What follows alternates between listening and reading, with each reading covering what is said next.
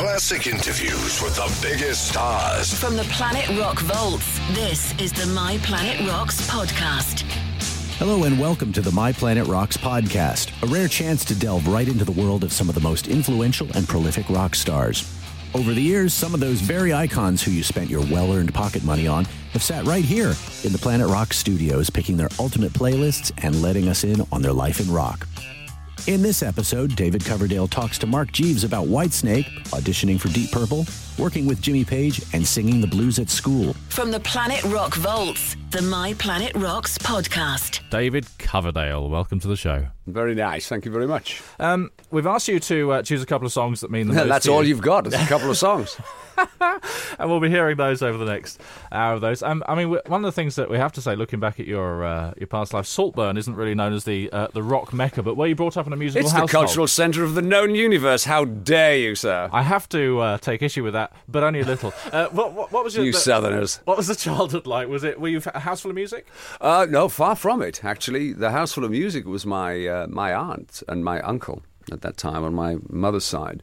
They were happening teens. Oh right. So whenever I went, and I spent a great deal of time with my maternal grandma, my nana, it was hugely, uh, a huge love impact on my life. Um, supposedly, because both my parents were working, I, th- I don't think they were ready for me. You know. Shocked to the system. Yeah. So, oh my God, we've got to. What do we do with this? I know. Let's give them to my mother. Yeah. So I spent a lot of my early years with. Uh, with my uh, grandma and, uh, and and and adored her. her. Her two children were teenagers, and of course they would come back with Elvis Presley and Little Richard and stuff. So I was that was my exposure to the, the incredible music. Uh, one of my you know desert island discs uh, would be Jailhouse Rock, uh, which I still think is one of the greatest rock and roll records I'd ever heard. wasn't that much of an Elvis fan as he got more Vegas, but you know that that early stuff was breathtaking. Still is uh, inspiring to me. Um, but that was it. My mother had a great voice, and my dad gave me the gift to draw. You know, in in a in a kind of nutshell. When you got to uh, when you think about something like Jailhouse Rock, then can you can you remember a moment when you heard that, the feelings that you got from it? Is it Well, I don't know whether I actually got a boner, uh, but I was uh, I was pretty young at the time. But uh, I think that the the soul stimulus was was the equivalent.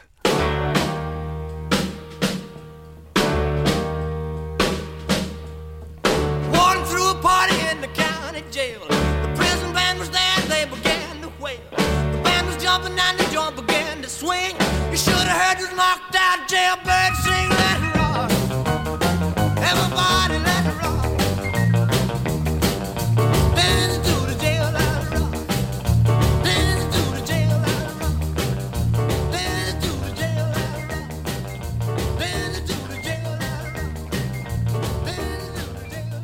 Jailhouse Rock from Elvis Presley on Planet Rock, one of David Coverdale's choices on this edition of My Planet Rocks. I want you to go back to your first job, David. Uh, can you remember how you felt when you went to work on your first day singing for Deep Purple? Oh, okay. I was going to say, have I had a proper job? That, that, Um, that- that's your that's kind of you know we I remember what it was like going to work at Dixon's for the first time. I was pretty nervous. You were going to sing for Deep Purple. Well, this is the interesting thing. I uh, I got the I, I jammed with them, you know, at Yeah. the audition, uh, and it was in a place called Scorpio Studios, which was in like the the ground floor or the basement of the old building where Capitol was on Marylebone Road. I don't know whether it's still there, but No. that's where I, I ultimately successfully auditioned for Purple. But I wasn't really overawed Well, by not. them, courtesy of Bell's whiskey. Ah. Before you go, you know. um, and the guy who'd driven me down from Yorkshire had stashed it because you know he knew I'd be. Of course, I was a little nervous, but of course, Dutch Courage, my initials, DC. Yeah. You know, um, I'd found it immediately. you know, there was a little tippling here, and. here and there. So I was like, the edges were off, and you know, I was jamming, and uh, and Ritchie kept throwing this idea at me, that idea, and I sang "Strange Kind of Woman" for them, and you know, I said I've listened to a few of the songs or what. I was a big fan of the In Rock record, Yeah. but I hadn't really, you know, kept up or whatever. I was very influenced by American blues and soul in those days. Um, but still, of course, loved my Jeff Beck, Truth, and Beck-Ola, etc. Allman Brothers, and but um, then the next thing, actually getting the job, was oh great, of course. And then I had to go down to Clearwell Castle in Gloucestershire, uh, and I was just like avoiding everything. You know, Jon Lord was late coming down. He was doing something or other. Yeah. Uh, and and that's when the nerves were really kicking in. Now, because I had to deliver, Yeah. and there was no bells around. Lots of whistles, no bells. Um, but uh, Jon Lord had called up and said to Ritchie, "So how's David Fitton?" He says, "Oh, he's fine." He said, "But he hasn't sang anything yet." so he sort of wanders into it and then sort of wanders out. And I go, "Geez, you know, involuntary bowel movement." Making that know. first step into. And then singing. John came down. We went to this local pub. This was a big castle in Wales, in uh, Gloucestershire, excuse me, in the Yeah. Forest of Dean. Lovely spot.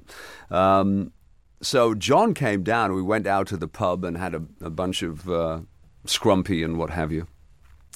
Uh, and we came back, and he went into the crypt, and I followed him, and he just started to play, and I started to sing with him. And he's a beautifully sensitive musician. Uh, you know, for all the the, the bombast of what Deep Purple represented, they were great, great musicians Yeah. and very sensitive players. The common denominator was that love of rock. But John, as an instrumentalist, was was marvelous with inversions. It wasn't just playing a G chord; it was the way he would play that, the notes that he selected, and the sensitivity with which he performed it. And you know, I was singing in my life uh, the Beatles, or and then we'd move on to something else. So, as I was doing this, uh, surreally, all the butterflies were flying out, and then Ritchie came in, and and just things built from there. And uh, then Ritchie and I pretty much wrote most of that album. You know, Could you uh, could you choose us a song from that album that you are most proud of or that you enjoy recording? well, one of the songs I'd say uh, um, I'm featuring now um, is "Burn." So um, let, let's do that one with uh, John. Uh, John brought uh, Ritchie and I pretty much wrote the tune. Uh, Glenn Hughes wrote uh, the vocal on the bridge uh, sequence, and John put in that lovely Bach piece.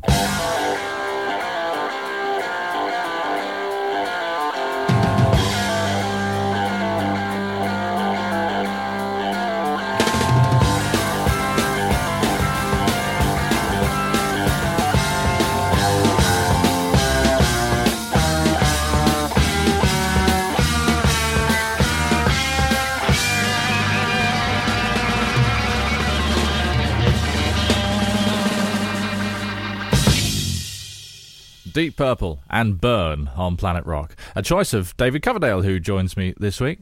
Um, lots of rock stars end up being guitarists, or at least uh, they're the ones we seem to hear from the most. But what motivated you to sing rather than play the guitar? Well, I've always been singing. Uh, the very first day at infant school, the teacher. Well, I'd missed the very f- my first day. I was so scared. Uh, my mother, you know, kept me home, but I, obviously I went in the next day. Uh, I must have been what's infants four, Yeah, five. And then yeah, four or five, and the teacher puts me up on the desk and says. This is David, and he knows all the songs, all the words to the songs in the top ten. Come on, That's a bit of a you know, short. Well, of course. Well, that's how I've succeeded. I mean, Deep Yeah. Purple is no different. Exactly. You know. Um, so, and of course, at that time, I, if memory serves, the uh, the number one song was uh, "Singing the Blues," and I've been singing it ever since. Of course. So. When the voice broke, no problem. Uh, I just got. I became the Barry Whitesnake. Mm, it, I just got filthier and dirtier. But uh, it's so fascinating. I have a fabulous playlist. Oh God! uh, Hopefully, I've, it, my hard drive has just collapsed, uh, fried. Really?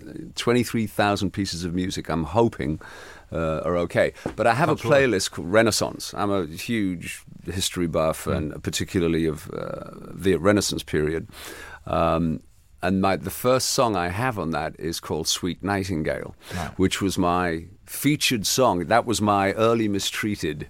Uh, my sweetheart, come along, can't you hear the sweet? Can't do it now. My voice is bastardized by jet lag and dehydrated flights. Yeah. Uh, but I would sing way up high, very pure, pure voice, Yeah. and uh, which of course I play the song to my wife and go. The guy who's singing it sounds frighteningly uh, castrato. Yes. you know.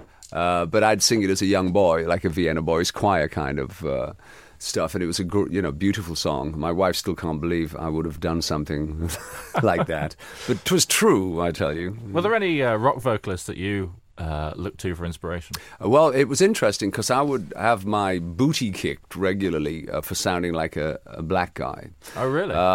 Because, uh, I, and I wasn't really aware what happened. Um, the little band, the little electric band that I was with in the north of England, we, we didn't know how to pick songs from records. So we'd have to go and steal music, sheet music from uh, Hamilton's in Middlesbrough. Uh, you know, one of these things, and out, and we uh, we picked up one song which was uh, I remember was in the key of D, and I sat. I think it was uh, uh, Stevie Winwood's song. Um, I- either must have been Spencer Davis Group or something. Uh, probably "Give Me Some Lovin'," and we didn't know how to transpose music, so basically I would sing it in the, the key that was in on the sheet music, and I believe it was in D. I'm not sure. So I started singing along, and I had to push much harder than you know most stuff, and they all just stopped looking at me with awe. I'm like, my God, you sound like. Yeah. And uh, and basically, my voice is just I pull it from you know the earth. I pull it, use the whole body in in terms of the big stuff. Uh, and just over years, it, and whiskey and uh, al- cigarettes and alcohol, I think, did the rest. But my huge influence, of course, is your stuff like Howlin' Wolf and Muddy Waters, Bobby Bland, Wilson Pickett, Otis Redding, all of those guys. Those are the big influences to me. The saving grace for me in uh, as a kid growing up was Joe Cocker. Oh, Because really? Joe Cocker came out, you know, Sheffield, Yeah. and uh, and had this raspy Ray Charles kind of voice. So and uh, he was a white And again, guy. a huge range. Well, yeah, but of course a white guy. Uh, so that opened up a couple of doors for me because before that I was, you know, I could get away with it doing Little Richard stuff, but you know, with that raspy kind of throaty, black sounding, you know, voice, it was touch and go there for a while. You've chosen um, one of the songs that you brought with you was uh, was Hey Joe. Was it, was that the song that turned you on to dirty rock and roll? Or Well, not necessarily dirty rock and roll. Uh, that was the the blues. I've always been pretty dirty. Or as a woman journalist I spoke to this morning said, "You've always been a little bit racy, David." I've never ever considered that, but yes, I I have. Uh, and I continue to be. I'm still inspired by my loins, and uh, I made no excuse for that.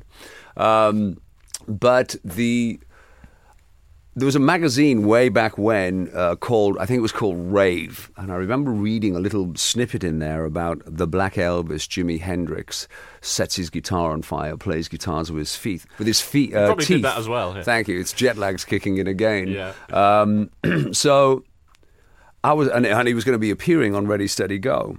So, ooh, for some reason, I was absolutely, I wasn't going to miss it for the world. I was just reading about this was stimulating and exciting to me. Then I saw him, and the rest is history. I wanted so much to be a singer guitarist like Peter Green, you know, the original Fleetwood Sure. Mac, and that was my influence. That I love to play guitar, and uh, and I love the blues, etc., etc. But when I saw Hendrix at 15 at the Newcastle City Hall, I looked and at this. He looked 20 feet tall to me and just was incendiary as a musician. And I went, I think I'll concentrate on being a singer. So you know, I just I'm still a It did, domestic. did that to a lot of guitarists. Yeah, really I'm, did I'm a domestic guitar god at Yes. home, and. Uh, uh, but I, I, as you can see, I, I, have a, a great love affair with great guitarists. I've, I've been very fortunate and blessed to have worked with some of the greatest Mm. contemporary guitar players in, in music. So I'm, very, I'm much happier to pass on my simple cup chord sequences and go, here, you take it to the next level.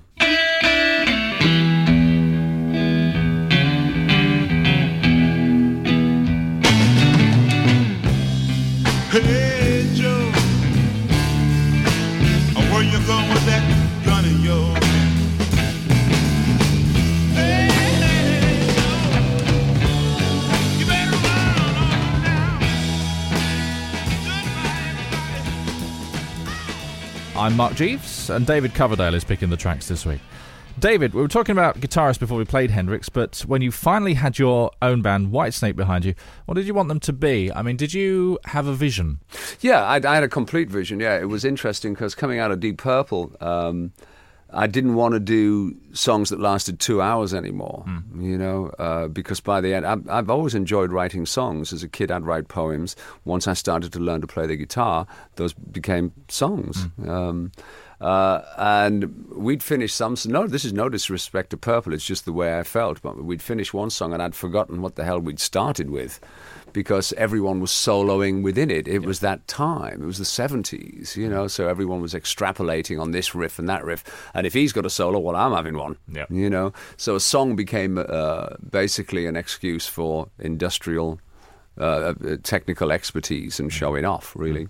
Um, so one of the things, the parameters for Whitesnake was to be the songs would be, you know, short, concise, to the point, and if anything, we just made them twice as long in concert for the guitar solos, you know, which also gave me an opportunity to get me breath back for the next one. Um, but yeah, I wanted to tie in hard rock, rhythm and blues, soul, you know, within you know, I can hear what I'm talking about. Very few people can hear when I talk about uh, Fool for Your Loving being written for B.B. King. At the time, he was working with the Crusaders. I can hear it easily performed by them, just not as aggressively guitar oriented. I can completely hear that performed lightly. You know, so a song can be, if it's a good song, it should be able to be form, be performed n- well, not naked by the performer, but nakedly acoustically or with an orchestra or with, you know, uh, if it has any worth as a song. Could you uh, could you pick us a, uh, a a Whitesnake track? Could you pick something that you are that you still enjoy? Oh yeah, I, yeah. I think the uh, the song that that anybody asks, uh, you know, what sort of sums up Whitesnake, uh, a, a song with a, a, a perfectly legitimate lyric about uh, uh, true event in in my life. Uh, it's a great melodic song. It has a whisper to a scream vocal. Uh, it has your power guitars, that you know, the, the sensitive aspect. It covers a multitude of sins. It's it's here I go again.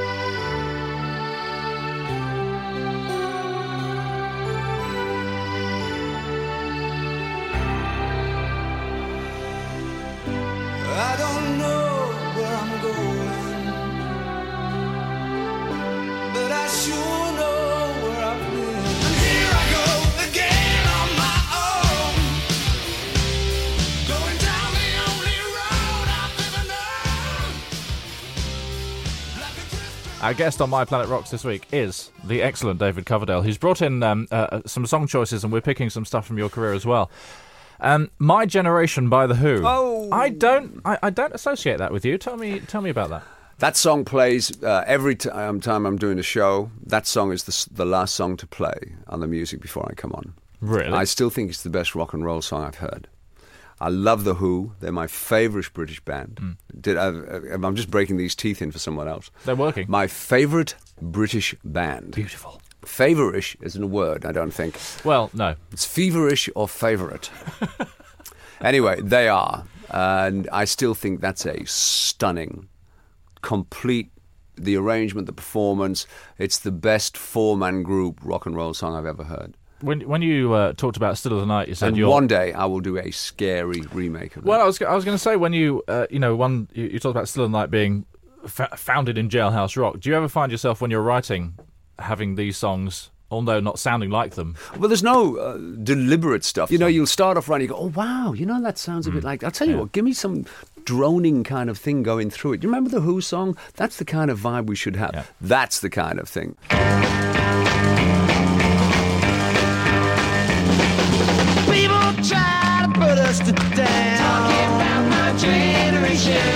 Just because we get around. Talking about my generation. Things they do look awful.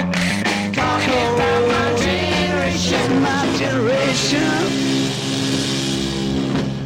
David Coverdale is here talking us through the records that well, changed his life. David, you've worked with some great people over the years, but the Coverdale Page project was such a success for you and uh, Jimmy.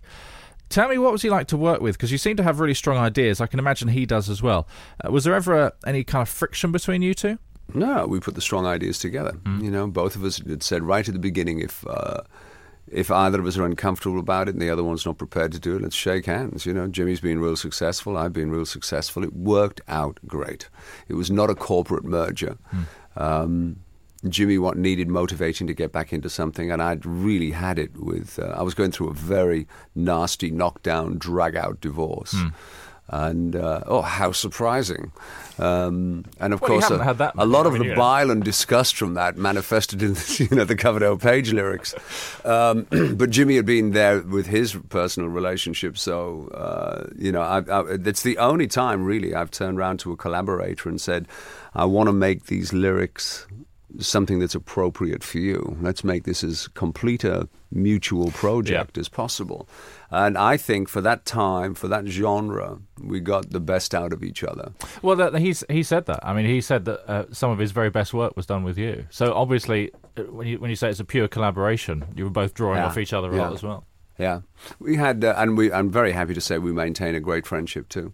It was so funny. A couple of months ago, I had to go down to Los Angeles to uh, uh, to do some promotion, and uh, I, I stay at this beautiful, uh, like very discreet celebrity hotel in West Hollywood. Do you have an assumed name? Yeah, of course. Yeah. Well, what is it? Uh, well, it's. I'll let you assume that. Um, some I've had several Have you? over the years. My first one with Deep Purple was Raymond Dovetail, and I shall tell you why. Please.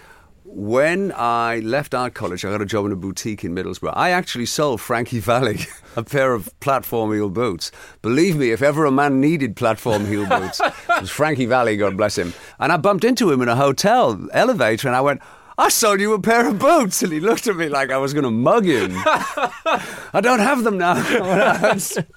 He had no, he was playing in the Stockton Fiesta. To me, it was like pivotal. I know. How did I get on a Frankie Valli? You, you, you're, you're with Jimmy Page in a hotel in Los Angeles. Oh yeah, yeah. No, well, no. At this time, I'm so I'm in this hotel under an well, the Raymond Dovetail. Raymond Dovetail. I had to have. You'll have to remind me. What do you need? Is it a P45? You have to get it a like. if, if you need a job? if you, Uh, yeah, Yeah, yeah. Okay. I remembered that. Uh, So the woman in Middlesbrough in the Department of Employment or whatever the hell it was. This is a long time ago. Had a hearing aid, and she said name, and I went David Coverdale, and she went. Raymond Dovetail. Perfect. Yeah, She gave you the other name. That's, and, that, and I became Dovetail for many years. But yeah, I'm on. Uh, yeah, it's different names or whatever. But so I'm in this beautiful villa. Uh, this this hotel has a kind of you know hotel aspect, and then this gorgeous private garden, Hmm. and, and and villas that go back to the time of the Barrymore family. That you know uh, when Hollywood was you know those golden years Hmm. as they refer to it. Um, and it's it's a beautiful place, and it's like extended family for me. The people there, uh, they look after me great. Anyway, I'm in this lovely villa, and I, I'm starting way early, so I go to the reception. There's a friend of mine, a well-known photographer called Ross Halfin, uh, uh, uh, London lad, um, and we huge hugs. What are you doing? It you know, because I've just literally come in, and nobody at this hotel says who's coming in or going out. Sure. Uh, so we stand, we're standing there. Who walks up behind me? Pagey. So we turn around, we, and of course, neither one of us had, had any idea. And we're next door to each other. We're absolutely, in the, he's in the next villa to mine. And so from then on, it was like waving and, uh, oh, very nice, you know. Uh, Robert and I were much closer than anybody else in Bonzo. Mm. Uh, Jimmy kept himself and, and uh, to himself Yeah. uh, in those days, and and John Paul Jones was very quiet. Very rarely saw him anywhere. Mm. Uh, but you know, I'd see Robert a lot, and uh, and Bonzo particularly. Uh, so the stuff that manifested later down the line was, was very distasteful and, and, and unpleasant and, and unnecessary. Mm. But I'd literally that morning I bumped into Pagey. I'd miss Robert by seconds because I'm determined to say, "What's with the hatchet? Let's let it go." Yeah, you know, yeah. we're all too old, too long in the tooth, and you know, Mm. whatever. I, I hold no uh, blah, whatever. Mm. Um, so yeah, but initially in the north of England, we were such purists, so bloody-minded, narrow-minded. It was hard for us to hear some of those early Zeppelin songs because we were familiar with the, the original blues, Willie Dixon songs Sure. and stuff. We were going, they never wrote that. Yeah. that's Willie Dixon's, blah blah blah, or whatever. However, they, you know, the seduction for Zeppelin uh, for me came because basically Zeppelin was an irresistible force. Uh, as was the Beatles, you know, the the Rolling Stones. These bands it made it impossible not to get caught up in the magic Yeah. of what they created. Um, but I came into enjoying Zeppelin much later, you know, uh, and then r- enjoyed the pleasure of rediscovering and. Uh, Could you uh, could you pick us? This is a big ask. Could you pick us a a Zepp song? Oh, of course. Um, let's see. Okay, uh, here's one for you. Uh, I remember seeing this on a Spanish signal, a single called Comunicados Rupturos by Los Zeppelinos. We shall play Comunicados Rupturos. Thank you.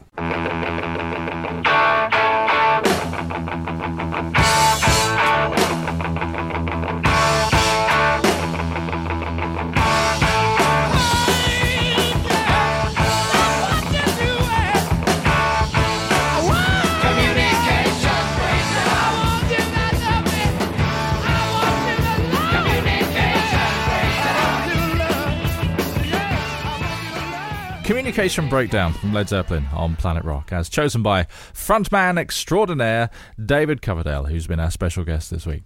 Uh, David, it's almost time for your last track. Tell us what your final choice to play is. Well, did you, one of this you were asking me about uh, hearing certain songs like this. I'd pretty much spend all my pocket money on jukeboxes in co- uh, coffee shops and what have you as a kid, because you know we didn't have a radio at home. Sure. Uh, I didn't have a record player till I joined like this successful local band, and they gave me this one of these probably wind-up jobbies or a steam-operated one, because I was the youngest amongst them, and I was supposedly the hippest to go out and buy as music that we should learn. Yeah. I remember one time in Saltburn going down, and we, we have a pier Right. in Saltburn. At the end of the, uh, the beginning of the pier, not the very end that sticks out into the ocean, but in the, the one that's on the promenade, there was a jukebox in a cafe down there. And I have no idea who put it in there, but I was caught up by the name of this artist, Taj Mahal Right. just the exoticness of, ooh, I wonder what that's like. I was fascinated, and the, and it was uh, everybody's got to change sometime. Yeah. And the B side was Statesboro Blues, and I played it and just won another epiphany. It was just extraordinary, and I've had the great pleasure of hugging, uh, meeting and hugging and thanking Taj Mahal for over thirty years of extraordinary.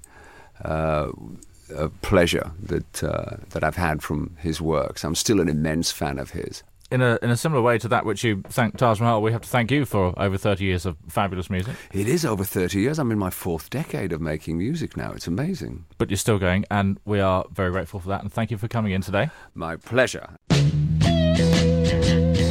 From the Planet Rock Vaults, the My Planet Rocks podcast. You've been listening to the My Planet Rocks podcast with David Coverdale. Don't forget, there are many more My Planet Rocks podcasts available featuring the likes of Mick Jagger, Jimmy Page, Brian May, Slash, and Lemmy, and that's just to name a few. You can download them now from Apple Podcasts or your other favorite podcast app and planetrock.com. Listen to Planet Rock on digital radio across the UK, on the free Planet Rock app for mobile and tablet, online at planetrock.com, on Sky Channel 0110, and on your smart speaker. And hear new episodes of My Planet Rocks every Sunday from 7 p.m. on Planet Rock. Classic interviews with the biggest stars. From the Planet Rock Vaults, the My Planet Rocks podcast.